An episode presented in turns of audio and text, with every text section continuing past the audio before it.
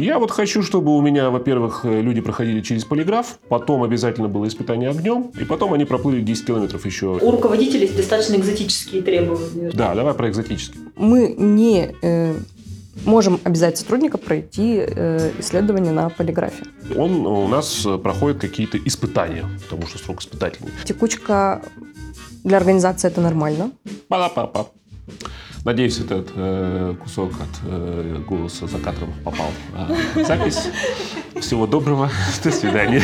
Привет, я Кирилл Денисов, и вы на канале Контур Маркета. Здесь мы говорим об автоматизации бизнеса и объясняем требования закона простым языком. В жизни предпринимателя рано или поздно наступает момент, когда пора стать работодателем. Становится сложно контролировать все в одиночку и выполнять много обязанностей. И наш предприниматель понимает, что нужно делегировать часть работы.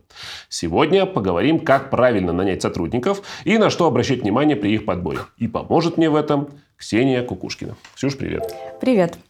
А, я работаю ведущим менеджером по персоналу. Я в контуре 4,5 года и занимаюсь а, подбором IT-специалистов в управлении разработки контура. Прекрасно. Давай тогда с тобой начнем с того, что а, вообще выясним. Вот э, я предприниматель. Как мне вообще понять, нужен мне сотрудник, не нужен мне сотрудник? С чего начать? Вообще, конечно, предпосылок э, к тому, чтобы начинать э, подбор, может быть много. Например, у тебя уже есть сотрудники, и они приняли решение об увольнении, то есть ушли из компании. Нужно открывать найм. Угу.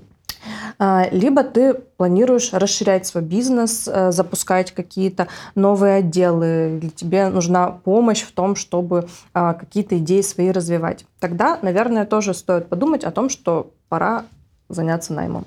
Отлично. Представим, что у меня ситуация, что у, у меня есть супер-мега-бизнес-идея. Я понял, что мне нужно отдел, который будет это продавать. И я, наверное, сразу найму 10 человек, чтобы они начали это продавать. А лучше отделом нанимать, лучше по одному. Как тут лучше работать? Наверное, нанимать сразу целый отдел из 10 сотрудников э, нецелесообразно, потому что ты на старте не можешь предугадать, насколько взлетит твоя идея, а насколько тебе этот отдел целый отдел может быть нужен. Угу. Наверное, а, нужно начать с одного, угу. как минимум одного опытного специалиста, который поможет тебе а, прокачать эту идею.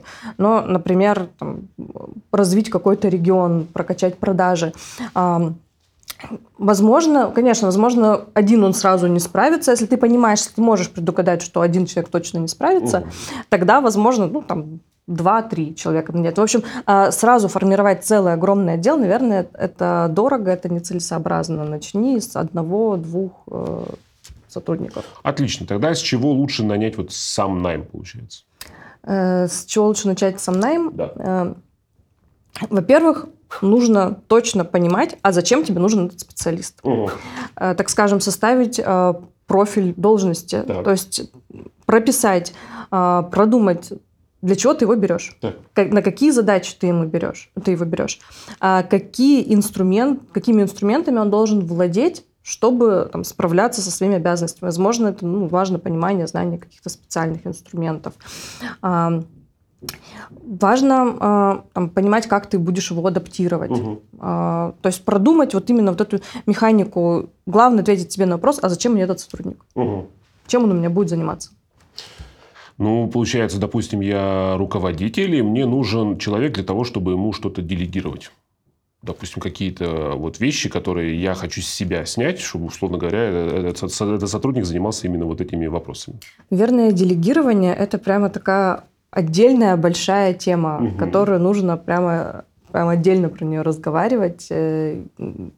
Э, и думаю, что в этом тебе может помочь разговор с каким-нибудь руководителем отделов, которые приняли решение о том, что нужно делегировать. Тогда в этом случае, если вам действительно понравится такой формат, напишите нам в комментариях, мы снимем отдельное видео про делегирование.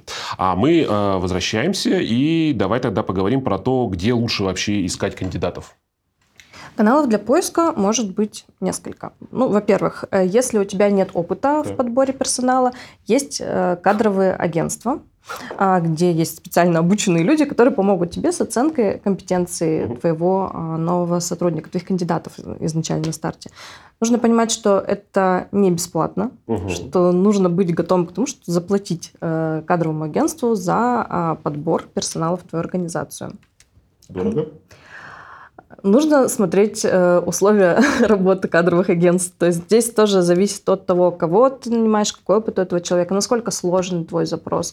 Э, это индивидуальная история, которую лучше обсудить с кадровым агентством. А если без кадрового агентства я хочу сделать? Если без кадрового агентства, то ты можешь смотреть резюме на работных сайтах. Нужно тоже учитывать, что просмотр резюме на некоторых источниках, он теперь тоже платный, на это все равно придется потратиться. Ты можешь сам публиковать вакансии, ждать, э, когда к тебе кто-то откликнется. А, проси рекомендации у своих знакомых, э, своих родственников. Может быть, они знают того, кто уже изначально а, понятно, что он с, этими обязанностями справится, у кого, возможно, есть такой уже опыт угу. в подобной организации. Но и, конечно, активный поиск никто не отменял. Его многие называют хантинг и думают, что это, возможно, там, какой-то инструмент, к которому прибег... лучше не прибегать. Ну, нет. А люди, когда размещают свое э, резюме угу. на работных сайтах, э, предполагается, что им кто-нибудь да напишет активный поиск – это тоже вполне себе хороший инструмент. Отлично. Я каким-то образом э, получил несколько резюме, понимаю, что вот среди них есть тот самый кандидат, который мне нужен. На что нужно обращать внимание, когда я смотрю резюме? А, если ты прописал обязанности, прописал какие-то требования кандидату, то, конечно, ты понимаешь примерно, можно прикинуть, с каким опытом кандидат тебе подойдет. Угу. Конечно, первое, первое, на что нужно обратить внимание, это на опыт, который уже у нас указан в резюме. Насколько для тебя вообще важно, чтобы человек имел знания в твоей предметной области? Там важно а, учитывать, а где он работал. Еще я призываю а, обратить внимание на то, сколько он работал а, на предыдущих местах работы. Mm. Потому что это может быть э, человек, который там, здесь два месяца поработал, там два месяца, тут три месяца, и постоянно меняет, смену, постоянно меняет свою работу. Оцени вообще, насколько для тебя э, этот риск может быть оправдан, потому что он также от тебя через три месяца может уйти. Если мы тогда говорим про то, на что обращать внимание, мне кажется, что важной фишкой будет э, декрет, что женщина молодая, значит, скорее всего, она уйдет скоро в декрет. Наверное, вот таких вот кандидатов мне лучше не брать. А, вообще, по закону мы не имеем права отказать женщине а, на таких основаниях. То есть это дискриминация. А, рассматривайте кандидатов не как женщин-мужчин, а как кандидатов, как специалистов, э, имеющих определенный опыт. Всегда можно встретиться и обговорить какие-то моменты на собеседовании. Но важно тоже да, понимать, что мы не имеем права задавать вопросы, как скоро ты собираешься в декрет. Угу. Вот. То есть смотрите на опыт в целом, без э, каких-то без рассмотрения каких-то половых признаков.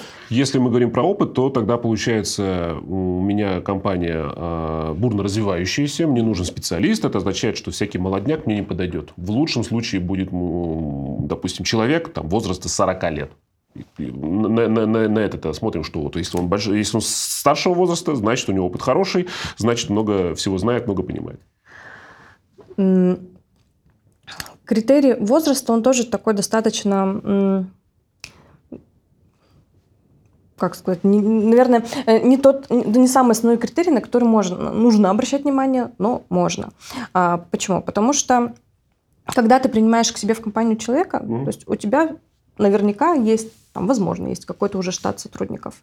И у этого штата есть какой-то средний возраст. Угу. И вот при подборе на это можно обращать внимание, но не стоит на этом зацикливаться, потому что есть а, даже у нас в контуре примеры, когда человек а, 40 плюс с а, огромным управленческим стажем работы на заводе пришел в контур в достаточно молодой коллектив, там 23-25, так скажем, лет, и отлично с ними работает. Ну, то есть он влился в атмосферу, он отлично выполняет свои обязанности, прекрасно общается со своими коллегами. Ну, то есть возраст это тоже не тот показатель, на который стоит прям так пристально а, обращать внимание, чтобы однозначно отсеивать э, угу. своих кандидатов. Если мы говорим про окончательное решение, кто должен э, в последнюю очередь сказать, этот кандидат мне подходит? Руководитель, HR, может быть, как-то коллективное какое-то решение вопроса должно быть? А, я расскажу про наш опыт, как мы в контуре подбираем сотрудников. То есть, конечно, а, первичной такой оценкой кандидатов занимается HR. Угу. То есть руководитель приходит к нам, говорит о том, что мне нужна вакансия, мне нужно а, найти какого-то специалиста. Мы Обсуждаем, опять же, я говорила ранее про цели, про там, подбор, про задачи, mm. про то, там, чем будет заниматься человек, какие обязанности ты ему поручишь. Эм, и затем HR проводит такие, так скажем, первичный э, отев, то есть угу. общается с кандидатами, оценивает его компетенции, прикидывает, насколько человек э, зайдет э, там, по своим софт-скиллам э, в эту команду. Дальше можно познакомить с руководителем, чтобы они пообщались, чтобы уже руководитель э, или там, лицо, принимающее решение, оценили, насколько технические, например, технические скиллы или какие-то специальные знания э, у человека прокачаны, и сможет ли он выполнять угу. задачи, которые мы ему хотим э, отдать. Э, и у нас есть в контуре практика проведения командных собеседований. Э, внутренний климат в команде очень важен для нас, поэтому э, мы считаем, что неплохо бы познакомить сотруд... будущего сотрудника с коллективом, в который он придет. На таких встречах а, они занимают примерно час. А, ребята могут пообщаться, спросить, задать вопросы кандидату. А кандидат может их о чем-то поспрашивать. То есть это такое, такая коммуникационная встреча, на которой как раз-таки можно оценить, насколько человек зайдет э, по каким-то своим там принципам, по какому-то, ну, не знаю, э, состоянию э, в команду, угу. в конкретную команду. То есть это такая, э, да, это, возможно, увеличит процесс найма, но зато а, вы заранее можете отработать риск, насколько человек зайдет или не зайдет в тот или иной коллектив. Ксюш, э, я сам э, понял, что мне нужно взять кандидата, мне необходимо его отсобеседовать. Никогда в жизни собеседованиями не занимался. На что стоит обратить внимание? Угу. Важно перед тем, как ты э, приведешь человека, пригласишь человека на собеседование, э, подумать, о чем ты вообще спрашивать будешь. А что для тебя важно? То есть мы, понятно, что про опыт мы поговорили. Ты его спросишь, э, расскажи, чем ты занимался там, на предыдущем месте работы, или расскажи вообще про свой опыт, как ты к, этому, к этой роли, к этой должности пришел. Э, вы это обсудили. Э, если тебе важны какие-то специфические знания, важно поговорить и о них тоже. Но э, иногда упускается такой важный момент, как ценности компании. Ну, то есть тебе нужен человек вообще, чтобы он работал с тобой вместе. Он помогал тебе развивать твой бизнес. И, наверное, на старте тоже неплохо было бы оценить, э, насколько ваши ценности схожи. Mm-hmm. Ну, то есть...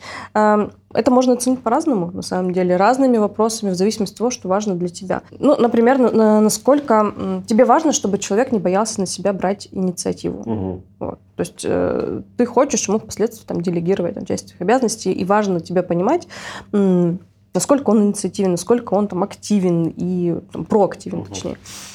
Можно его попросить привести пример из предыдущего места работы. А, о том, какую инициативу он проявил, для чего он это делал, а, как это компании и ему лично помогло в своих обязанностях. Ну, то есть какие-то вот такие вопросы спросить, ну, задать важно, спросить, а зачем ты это делал вообще? То есть мотивацию. Потому что иногда э, кандидаты могут говорить что-то совсем не связанное с, э, с целями бизнеса. Ну, то есть он что-то делал, чтобы себе помочь, угу. чтобы KPI выполнить э, и зарплату больше получить. При этом как это на бизнесе отразилось, ему вообще абсолютно без разницы. Если тебе важно, чтобы человек разделял вот э, твои какие-то ценности, лучше его об этом спросить. Для чего? Там, что получил в итоге? А каким образом ты это... Э, достигал этих показателей. То есть тоже, возможно, одна из ценностей твоей компании, это, не знаю, какой-нибудь экологичный подход угу. э, к продажам, например. Мы там не обзываем своих конкурентов, мы э, вот, наоборот, выстраиваем их на каком-то своем уникальном продукте. И человек, который агрессивно что-то продает, там, в прям впихивает, да. Э, который плохо отзывается о конкурентах, которые там, не знаю, какие-то небылицы собирает, тебе не подойдет изначально, потому что вы с ним просто по духу не сойдетесь. Он твои ценности изначально не разделяет. А, также можно посмотреть, насколько человек умеет рефлексировать. Здесь можно спросить его о каких-то фейлах в работе. Угу. Почему, опять же, они случились, в чем он считает фейл этот состоял, почему он именно к своим фейлам его приписал. А, и вообще, как он вот этот вот опыт накопленный может применить на новом месте работы. Ну, то есть на что он будет обращать внимание. Это также можно э, оценить. А если фейл был какой-то ужасающий, э, и там работа вся каким-то образом а, условно говоря, очень, очень, очень плохо было после этого фейла. Есть ли смысл сообщать об этом на собеседовании? Что из-за, твоего, из из твоего фейла компания закрылась или что-нибудь из серии? Ну, здесь, наверное, зависит от самого кандидата, mm-hmm. насколько он готов э, открыться, насколько он честно готов о чем-то рассказывать. И если он говорит про какие-то такие случаи, что ну, прям э, очень сильно как-то отразились на показателях компании, и при этом осознает, а почему так случилось, и я вот теперь вот на это, это обращаю внимание, ну, возможно, Э, стоит человеку поверить. А то э, у меня, например, был, не знаю, это потом вставите или не вставите, но у меня был случай. Э, я собеседовала на роль системного аналитика начинающего специалиста. Раньше она была юристом. И важно было тоже понять, а как она вот, ну, на обратную связь, на фейлы реагирует, как она вообще понимает, как ей в дальнейшем эту работу построить. Она мне рассказала такую ситуацию. Она говорит, я проверяла договоры, ну, на автомате буквально. И она работала в какой-то строительной организации. У нее была задача у организации построить коровник для угу. какого-то стада там где-то. А, вот. И она говорит, я все так опять же просмотрела, ну что-то какая-то рутина, обычная работа. Я все просмотрела, подписала, все ушло в бухгалтерию. А, но на стадии строительства выяснилось, что мы стали ставить коровник в 80 километрах от того места, где должны были его поставить. Фейл? Фейл. Вот, но она об этом не постеснялась рассказать. Э, на собеседовании, то есть мы обговорили, а почему так? Она говорит, так вот, ну, на автомате проверяла невнимательно. Какие последствия? Ну, прикинь, какие последствия для организации. Огромное здание поставили в 80 километрах от положенного. То есть э, последствия, ну, потери колоссальные были для предприятия. А, она об этом не постеснялась рассказать. Она рассказала о том, что впредь я все договоры читаю вот прям по буквам. Ну, то есть она э, умеет, человек рефлексировать, работать над своими ошибками. То есть таких ошибок больше не возникало. Она приняла этот опыт э, в, ну, и готова его применять в, в последующей жизни. Она говорила о том, что я лучше сто раз пойду спрошу, угу. если я чего-то не знаю, а как бы умение задавать вопросы для аналитика – это достаточно важный скилл. Она говорит, я лучше спрошу я узнаю, уточню. Чем я вот что-то не поняла, я пойду сделаю еще раз вот так вот. Ну, то есть вот это пример такого фейла, про который человек рассказал. Если готов открыться, то готов. Ну, тоже важно обратить внимание, про какой фейл он говорит. Угу. Некоторых сотрудников спрашиваю, ну, кандидатов спрашиваешь, а расскажи про какой-нибудь фейл. Он говорит, я не могу вспомнить. Ну, вот, например, проводят какой-нибудь командный фейл. Типа, а кто виноват в этом был? Ну, скорее всего, руководитель. А почему ты этот фейл приводишь? Ну, мы же типа команда, как бы. И вот и непонятно, как он, э, фейл руководителя, отразит в своей работе. Он, ну, типа, на, на грабли не наступил, не прочувствовал. Информация ради информации. Да. То есть, ну, ни, ни к чему это не приведет. Вот, поэтому об этом спрашивать тоже можно, на самом деле, очень интересно такие вопросы задавать. Отлично. Тогда э, мы поговорили про возраст, мы проговорили про то, как, э, кто принимает окончательное решение. Давайте немножко поговорим про опыт. Э, если мы говорим про молодого сотрудника, mm-hmm. то его можно обучить под себя, дать ему полностью все знания. Ну и плюс еще ко всему, так как он ничего не умеет, ничего не знает, можно и сэкономить на том, чтобы ему зарплату платить чуть поменьше, чем э, уже специалисту высокого, высокого профиля. Что э, в вашем сообществе про это думают? И тот, и другой вариант, и прием э, уже изначально опытного специалиста и новичка имеет место быть. Угу. Но здесь, наверное, важно м, учитывать нюансы таких приемов. То есть давайте по отдельности рассмотрим и тот, и другой случай. Угу. Например, ты решил, что окей, возьму опытного специалиста, я сейчас там не могу обучать кого-то, хочу опытного специалиста. Да, ты понимаешь, что его заработная плата будет выше, угу. чем, возможно, у новичка, у совсем там, человека без опыта. Но зато он там сразу может показать какие-то хорошие результаты, он заберет часть задач на себя, он принесет тебе прибыль. Угу. Рассмотрим другой случай. Я понимаю, что у меня есть время, э, беру новичка. Э, да, у него зарплата ниже, но наверное, можно подумать, что новичок это дешево. Да. Но нет. Новичок это тоже не дешево. Зарплата ниже, согласна. Но нужно понимать, что ты свое время, ты свое, э, свое время тоже будешь тратить на его адаптацию. Угу. То есть просто оцени, сколько стоит твой рабочий час и сколько ты времени будешь уделять новичку, чтобы его чему-то обучить, чтобы там, каким-то техникам, каким-то инструментам э, его научить. То есть это же тоже все закладывается в этот процесс адаптации, стоимость твоего рабочего времени. А затем, возможно, нужны какие-то специальные знания. Ну, например, владение Excel. Угу. Человек не умеет. Наверное, его стоит послать там, на курсы, оплатить ему эти курсы. Это тоже дополнительные затраты. А, может быть, ты не сам будешь адаптировать, может, твой ну, кто-то из уже из имеющегося коллектива наставники будут адаптировать. А у них тоже есть стоимость их э, рабочего, их рабочего часа, да. То есть все это вместе формирует определенные затраты на новичка. То есть зарплаты и плюс еще какие-то дополнительные вложения угу. в него. И итого этих вложений может быть больше, чем э, в оплату уже э, опытного специалиста. Тогда зайдем с другой стороны. У меня есть моя прекрасная семья, там много всяких разных родственников, которые, естественно, со мной на одной волне. Они, скорее всего, плюс-минус понимают, что, что, что от них требуется.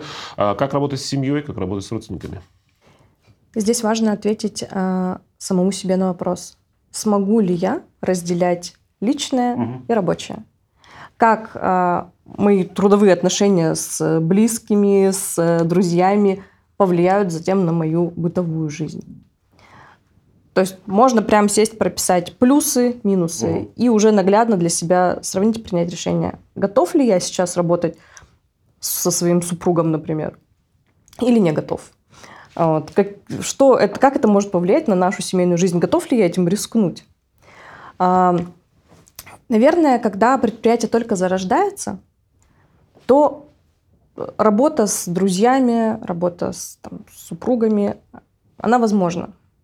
Но если ты хочешь все-таки там, расширять компанию, э, как-то продвигаться дальше, то стоит задуматься о найме каких-то людей, которые там, изначально к тебе никакого угу. отношения не имеют. Понятно. Ну, значит, тогда мы определились, что мне нужен новый сотрудник, mm-hmm. поняли, какие у него будут э, компетенции, что необходимо. Целый процесс произошел, мы наняли этого. Мы, хотим, мы поняли, какой конкретно сотрудник нам подходит. Нам нужно его теперь официально оформить. Что говорит нам а, профессиональное сообщество про оформление? А, вообще э, список документов, которые необходимо запросить у работника и которые необходимо а, тебе как работодателю, работнику своему предоставить, а, мы оставим в описании под этим видео. Угу. А, но хочется отметить, что всегда обращайтесь э, к трудовому законодательству. В Трудовом кодексе подробно прописано, что мы имеем право требовать, что не имеем права требовать, там, кого как мы должны оформлять. То есть все это есть в трудовом законодательстве любой закон – это очень тяжело, это очень трудно. А, то есть, получается, и тут надо нанять какого-то отдельного человека, который нам расскажет, как, что там написано, по, по, на русский язык перевести. Э, совсем не обязательно. Есть э, к законам разъяснения, угу. есть э, различные форумы, где юристы дают ответы на вопросы. Но и в целом там Опять же, есть кадровые агентства, которые тебе с этим помогут, но если нет возможности к ним обратиться, угу. то читать трудовое законодательство. Там на самом деле достаточно подробно и просто все описано. Отлично. А, мы с тобой проговорили про трудовой кодекс, но вот, например, ну, вот я такой руководитель, очень такой своеобразный. И я вот хочу, чтобы у меня, во-первых, люди проходили через полиграф, потом обязательно было испытание огнем, и потом они проплыли 10 километров еще. Если не проплывет, то значит он ко мне не подойдет. Вот потому что в трудовом законодательстве такого нет, но я считаю, что это вот очень важные вот э, для моих сотрудников э, функции, чтобы он именно вот это вот все сделал. Что по этому поводу нам, ты можешь нам рассказать? Во-первых, зачем оно тебе надо? То есть есть какие-то основания для того, чтобы вот таким испытаниям своих сотрудников подвергать? Мне кажется, что когда вот эта вот, вот, вот эта вот моя вот экстравагантность, она э, говорит о человеке больше, чем какие-то резюме, опыты работы и прочее. Потому что вот если вот он полиграф не прошел или, допустим, там не проплыл 10 километров, сразу все понятно. Вот сразу, максимально сразу же все понятно. Давай рассмотрим разные случаи. Э, во-первых, что касается полиграфа. А, это достаточно тонкий момент. Э, мы не э, можем обязать сотрудника пройти исследование на полиграфе. То есть нам законодательство как бы про это не говорит, что там либо да, либо нет. Mm. Если такое желание возникает как-то вот проверить человека, я бы лучше посоветовалась с юридическим отделом на mm-hmm. эту тему. Но вообще нет э, какого-то юридического обоснования э, то, чтобы ты в свой магазин, например, принимал человека через полиграф. Угу. Я знаю, э, там, почитав в соцсети, например, что некоторые предприниматели говорят о том, что ну, для меня это честность. Э, но это какая-то странная односторонняя честность. Угу. Тебе не кажется, что твой сотрудник проходит, а, ты, а про тебя ничего не знает? Ну, это очень странно юридических каких-то прям обоснований для того, чтобы проходить э, обследование там, на полиграфе, их нет. Угу. И отказать мы, потому что человек что-то ответил не так, мы тоже не можем. Что касается прохождения испытания огнем и 10 километров, то тут скорее тоже нет. Э, ты так сделать не можешь, и отказать по э, этому ты тоже не можешь. Мы даже там, потому что человек, ну, не знаю, он как-то, вот мне не понравилось, как он разговаривает. Да. Мы тоже не можем. Мы должны человека, нашего кандидата, оценивать с профессиональной точки зрения. Угу. И отказывать мы ему можем тоже с профессиональной точки зрения. То есть по его каким-то профессиональным качествам, которые мы считаем, что не соответствуют э, там, нашим задачам, что он не справится. И мы... важно это обосновать. Не просто там, ой, ты нам не подходишь, ты плавать не умеешь. Нет, это не так. Угу. Если плавание это важный скилл, который ему пригодится в его работе, без которого он работать не сможет, например, там, спасателем где-нибудь на воде, то да, мы можем сказать, извини, это вот такой hard skill, угу. у тебя его нет, мы тебя взять не можем. Но если он работает, не знаю, продавцом, кассиром и не умеет плавать, ну, здесь вопросики. Вопросики. Окей, хорошо, допустим, такая экстравагантность нам не подходит. А, и человек мне а, по каким-то причинам не нравится, допустим, что он слишком эмоциональный. То есть mm-hmm. этого никогда ты не пропишешь в законе. Он мне не подходит по скиллам, потому что вот это вот его эмоции, вот это как бы, ну, я считаю, что кассир, который сидит у меня в моем магазине, не должен быть настолько эмоциональным человеком. Что тут можно сказать? А, как я уже сказала, от, отказывать кандидатам мы должны на основании их профессиональных качеств. Но, опять же, никто нам не запрещает с человеком поговорить честно. Ну, то есть э, в любом случае нам нужно отказать, ну, указать в своем отказе какие-то профскиллы, которые нам не подходят. Угу. Но это не означает, что мы не можем говорить о каких-то софтовых качествах. Ну, то есть мне показалось, что вот ну, тебе будет сложно работать в нашем коллективе из-за вот, там, вот, вот такого, ты себя так вот проявил. Mm. Это можно сказать но, как, но не как основной, основная причина для отказа, потому что все-таки мы должны основываться на профессиональных качествах при подборе специалистов. Тогда давай еще раз мы с тобой поговорим по поводу найма с точки зрения а, испытательного срока. Угу. Имеем ли мы право брать испытательный срок? Что, какие там подводные камни могут быть? Угу на испытательный срок э, мы можем брать людей по общему правилу. Э, ну, во-первых, испытательный срок э, должен быть прописан в трудовом договоре. Угу. Если указаний на то, что мы берем человека с испытательным сроком нет, означает, что мы взяли его без испытательного срока. Как правило, это три месяца, не более трех месяцев. Есть ряд исключений. Э, например, если мы заключаем срочный трудовой договор на срок от двух до шести месяцев, испытательный срок не может быть э, более двух недель. Угу. Если мы принимаем на работу руководителя организации, главного бухгалтера, его заместителя или руководителя филиалов, э, то тогда испытательный срок может составлять не более шести месяцев. Также есть ряд категорий граждан, к которым испытательный срок мы вообще применять не можем. Это также описано в трудовом законодательстве. Но, например, мы не можем э, на испытательный срок брать беременных женщин и женщин, э, воспитывающих детей до полутора лет. Угу. Мы не можем установить испытательный срок человеку, который окончил, только окончил образование и идет по специальности работать, и ты у него первый работодатель. Угу. Тоже никакого испытательного срока быть у нас не может. Вот. Вообще исчерпывающий перечень указан также в Трудовом кодексе. Про испытательный срок э, такой еще акцент. Если э, мы берем человека на испытательный срок, мы по-любому его берем уже в штат, угу. и он у нас проходит какие-то испытания потому что срок испытательный. И потом мы понимаем, что он нам не подходит. Мы говорим, вы нам не подходите, потому что вы не прошли. Человек говорит, нет, я все прошел. А, во-первых, испытательный срок – это э, не какие-то испытания. Действительно важно понимать, что человек уже в твоей команде, он уже в твоей компании. Ты уже с ним подписал трудовой договор, и он у тебя в штате.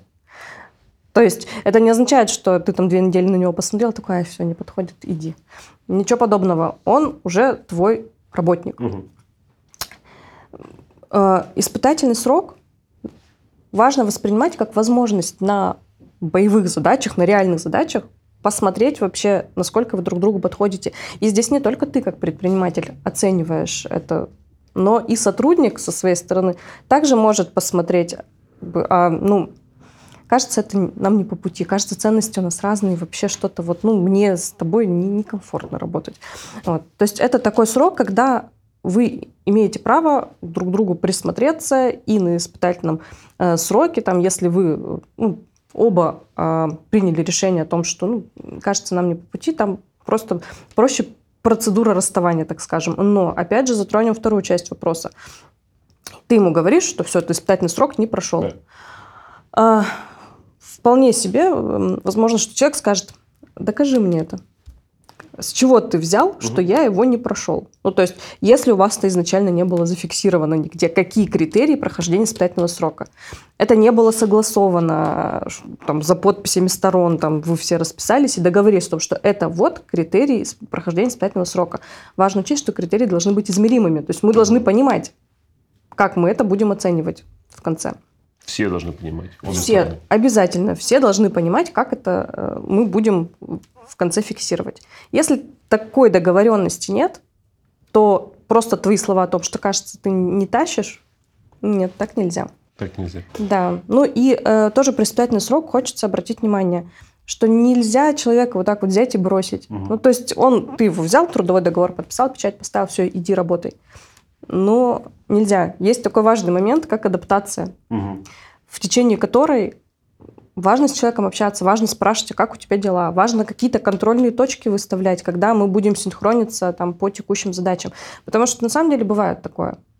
Человек работает, думает, что все у него классно, задача выполняется, раз руководитель ничего мне не говорит, угу. там, не знаю, меня как-то не тыкает, не ругает, значит, у меня все на самом деле здорово. А руководитель со своей стороны думает, какой кошмар, что вообще, что он делает, ну, это невозможно. Ай, ладно, разберется как-нибудь. Вот тут есть какая-то пропасть, какая-то недоговоренность. Важно в течение испытательного срока ставить какие-то контрольные точки, где вы будете отслеживать, а как идет процесс адаптации. Как часто их лучше ставить? А, мы, например, ну, со стороны вот эм, HR спрашиваем, как у человека дела э, через месяц после работы, после его трудоустройства в контур и через два с половиной месяца, то есть перед окончанием испытательного срока. А, если э, говорить о том, насколько часто наставник общается с, э, со своим новичком, то здесь э, зависит от разных э, критериев. То есть это, опять же, опыт новичка. То есть, если он совсем-совсем вот без опыта, без знаний пришел, наверное, ему потребуется больше времени, больше таких контрольных точек. Если он опытный сотрудник, то там, это, эти встречи могут быть э, реже. Угу. То есть здесь важно каждому для себя определить вот этот срок. Нет какого-то э, унифицированного срока, как часто нужно встречаться. Ну, не знаю, я бы, наверное, как минимум раз в неделю порекомендовала общаться, ну, просто узнать, как дела.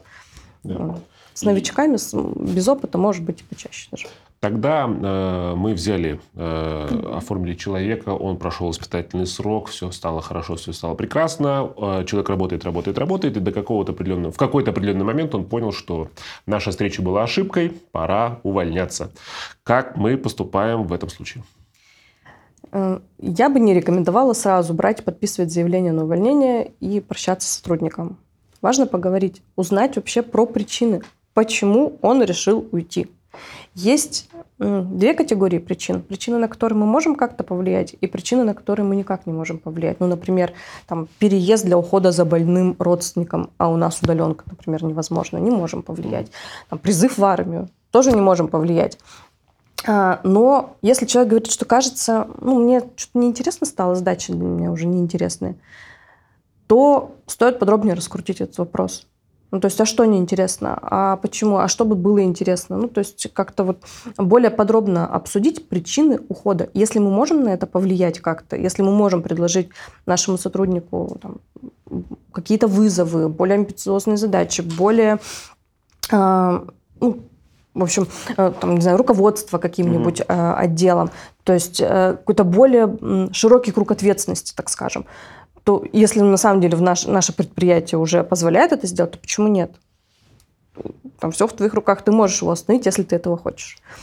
А вот если мы говорим для того, чтобы не э, как бы предупреждать э, вот эти вот моменты, есть ли смысл, допустим, там раз в полгода делать какой-то срез э, эмоционального состояния сотрудников, или это все в маленьких компаниях не работает? Действительно, это больше практика таких больших организаций, когда ты э, каждому человеку не можешь уделить внимание. Ну, то есть вот у нас больше 10 тысяч человек, там, э, и на самом деле не всегда руководители в своих э, командах могут вот с каждым ежедневно пообщаться, узнать, как у него дела. Но если у вас работает три человека, то это ведь, наверное, не очень э, энергозатратно, ну. ресурсозатратно спросить у своего сотрудника, слушай, ну как дела, там, как день прошел? Ну вот как-то поддерживать какой-то благоприятный эмоциональный фон. Тут нужно понимать, что опросы различные, вот какие-то полугодовые встречи, там еще что-то, э, это все равно требует определенных э, временных затрат. Угу. Есть ли у тебя время на, э, сейчас на эти затраты? Или проще на самом деле там за, на кухне, за обедом, за чашечкой кофе спросить, слушай, как, ну как, как дела? Каких-то тет повстречаться, пообщаться, в общем. Ну, нужно тоже учитывать, что не только это затратно по времени на вот сбор этой всей обратной связи, на эти встречи. Важно же результаты обработать угу. и понимать, что я потом буду делать с этими результатами. То есть для чего изначально мне все это надо было. Э, ну, кажется, что если там, есть возможность какого-то плюс-минус регулярного общения со своими сотрудниками, если вы тем более все в одном кабинете сидите, то ты это и так увидишь. Ну и давай представим, что пообщались, не получилось, сотрудник все-таки ушел. Угу. И потом бац, и ушел второй сотрудник. И у нас появляется ужасающее слово под названием текучка. Вообще текучка для организации это нормально? А, текучка для организации это нормально. Но важно понимать, какой процент текучки у тебя в моменте. Ну, то есть э, тут нельзя сравнивать не знаю, маленькую, э, маленькую компанию там, из, не знаю, 15 человек и какую-то большую махину, как у нас контур. То есть все равно процент наверняка будет разным. Угу. Тут надо сравнивать э, свою компанию со своей компанией, но в другой период. Ну, то есть, если есть возможность взять э, текучку в этом периоде, текучку там, еще за два периода и сравнить, то можем посмотреть динамику, ответить тебе на вопрос, насколько это нормально. Конечно, если ты видишь, что у тебя один сотрудник ушел из коллектива, второй сотрудник следом пошел, то тут какие-то звоночки должны быть. Посмотри, что в коллективе вообще творится. Там может ну, абсолютно нездоровый эмоциональный фон, все друг с другом ругаются, общаться не хотят, палки в колеса ставят. Тогда тебе нужно с этим что-то делать. Ну и таким образом, если мы резюмируем полностью наш разговор, э, для начала нужно понять, э, что мы хотим от новых сотрудников, зачем нам их вообще нанимать. Потом, после этого, э, какими они должны обладать критериями, то есть как мы будем их оценивать, что они должны уметь, какой у них уровень профессиональной подготовки должен быть. Потом нужно потратить достаточно серьезные ресурсы на то, чтобы нанять, чтобы вообще этого сотрудника найти. То есть, может быть, это кадровое агентство, тогда и, и кадровому агентству придется объяснять, кого мы хотим видеть, какие у него должны быть скиллы, или вон, потратить время для того, чтобы найти его самостоятельно. А, трудовое законодательство, потому что правильно оформить сотрудника – это очень важно, очень нужно. А, решить вопрос с испытательным сроком и в том числе с договоренностями, чтобы все было прописано. Неважно, родственник это не родственник. Если все обязанности, все критерии оценки прописаны, то э, нам есть, в случае чего, э, к какому документу обращаться. Ну и обязательно поддерживать эмоциональный фон с сотрудниками, э, разговаривать с ними, выявлять, какие сейчас у них на данный момент приоритеты. И если вдруг у нас произошло увольнение, то это не конец света. Надо просто по трудовому законодательству сотрудника уволить. Но, но при этом а, а, отмечать, что текучка, если в, в компании есть, то это не всегда плохо. Может быть, такая ситуация в вашей компании а, всегда присутствует. Ничего не упустил? Все так. Все так. Давай тогда задам вопрос уже непосредственно про э, твою специальность. Э, как мне понять, что э, мне уже пора нанимать HR, э, насколько тяжело нанимать самостоятельно сотрудника, что мне необходимо по-любому, чтобы был отдельный человек, который этим занимается. Или, в принципе, если у меня есть парочка каких-то своих зацепочек, я, в принципе, это все порешаю в 10 секунд, и все будет нормально. Угу. Здесь нет однозначного ответа на этот вопрос. Важно понимать, насколько ты готов тратить свое время на подбор персонала. Угу. То есть это все равно определенное время. Это нужно найти человека, нужно опубликовать резюме, ой, резюме нужно опубликовать а, вакансию, нужно разбирать отклики, нужно проводить собеседование. Важно понимать, насколько тебе это сейчас откликается, насколько тебе интересно этим заниматься. При этом нет какой-то зависимости, наверное, вот прямо от количества сотрудников компании и наличие HR. Угу. А, ты можешь работать не знаю, в организации, где у тебя 100 сотрудников, и выделенного прямо HR может не быть. Тут, наверное, ремарку вставлю, что нас HR очень часто путают с кадровиками. Угу. Мы не кадровики, это абсолютно две разные роли. Мы помогаем э, в оценке компетенций, в поиске сотрудников, э, в собеседованиях, там, в дальнейшей адаптации. Э, менеджеры кадровой службы, они занимаются э, оформлением, то есть угу. как-то кадровым документооборотом, да, занимаются, документопроизводством. Вот. Кадровики HR – это разные люди. При этом встречается такое, что одна роль может в себе какие-то две совмещать. То есть я работала раньше на предприятии, где э, было 185 сотрудников, при этом HR не было. Я работала в отделе кадров, и э, мы и собеседования какие-то первичные проводили, э, но без более глубокого погружения в скиллы сотрудников. И кадровое дело производства вели. То есть также ты можешь работать там один с кем-то, mm-hmm. но понимая, что тебе нужен новый сотрудник, ты просто не хочешь, там, можешь не хотеть на это тратить свое время ты хочешь заниматься, не знаю, с какими-то стратегическими планами, придумывать новые каналы продаж, там еще что-то придумать, продвижение своего продукта на рынке. И при этом тебе совершенно не хочется тратить время на вот именно такой поиск. Тогда есть смысл там, обратиться в кадровое агентство, не знаю, к аутсорсерам, HR, таких тоже много. Поэтому тут э, индивидуальная действительно история, и нужно понимать, насколько тебе э, нужен HR, насколько тебе нужен специалист, которому ты готов делегировать. При этом важно понимать, что HR не только собеседованиями занимается. Вот, он и в оценке может тебе помочь, в адаптации сотрудников. Вот, то есть надо понимать, что ты ему еще можешь дать. Давай тогда э, про время по, по, еще, еще акцент сделаем. Если, допустим, э, берем э, человека, условно говоря, официанта, то чтобы э, сформулировать мысль, нанять человека и официально его трудоустроить, 2 часа 15 минут. А если я хочу директором, допустим, общепита нанять, то это уже более такие...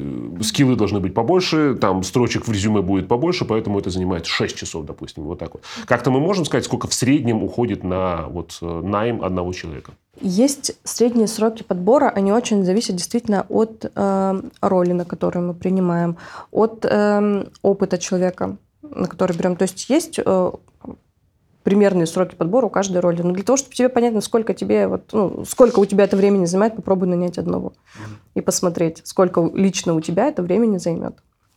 Потому что здесь, э, наверное, не очень корректно сравнивать, э, кого мы принимаем в штат э, там, человека, не знаю, там, например, того же официанта, например, или э, какого-нибудь, э, не знаю, сотрудника с какими-то специальными знаниями. Mm-hmm. То есть Здесь э, воронка может быть больше изначально на вход кандидатов, а здесь ты можешь, э, не знаю, три месяца искать и никого не найти подходящего тебе. То есть здесь важно на, на своем опыте тоже попробовать это сделать для того, чтобы сделать вывод о том, насколько тебе это близко, насколько тебе оно надо, и сколько у тебя это времени занимает. Если хотите, чтобы мы раскрыли какую-то из сегодняшних тем более подробно, например, про трудовое законодательство или, например, про микроклимат в э, компании, а может быть, вам интересно узнать про взаимоотношения с сотрудниками, обязательно оставьте комментарий из четырех э, слов минимум, обязательно поставьте лайк и подпишитесь на наш канал. Ксюша, спасибо тебе большое, было очень информативно. Всего доброго, до свидания. Bye.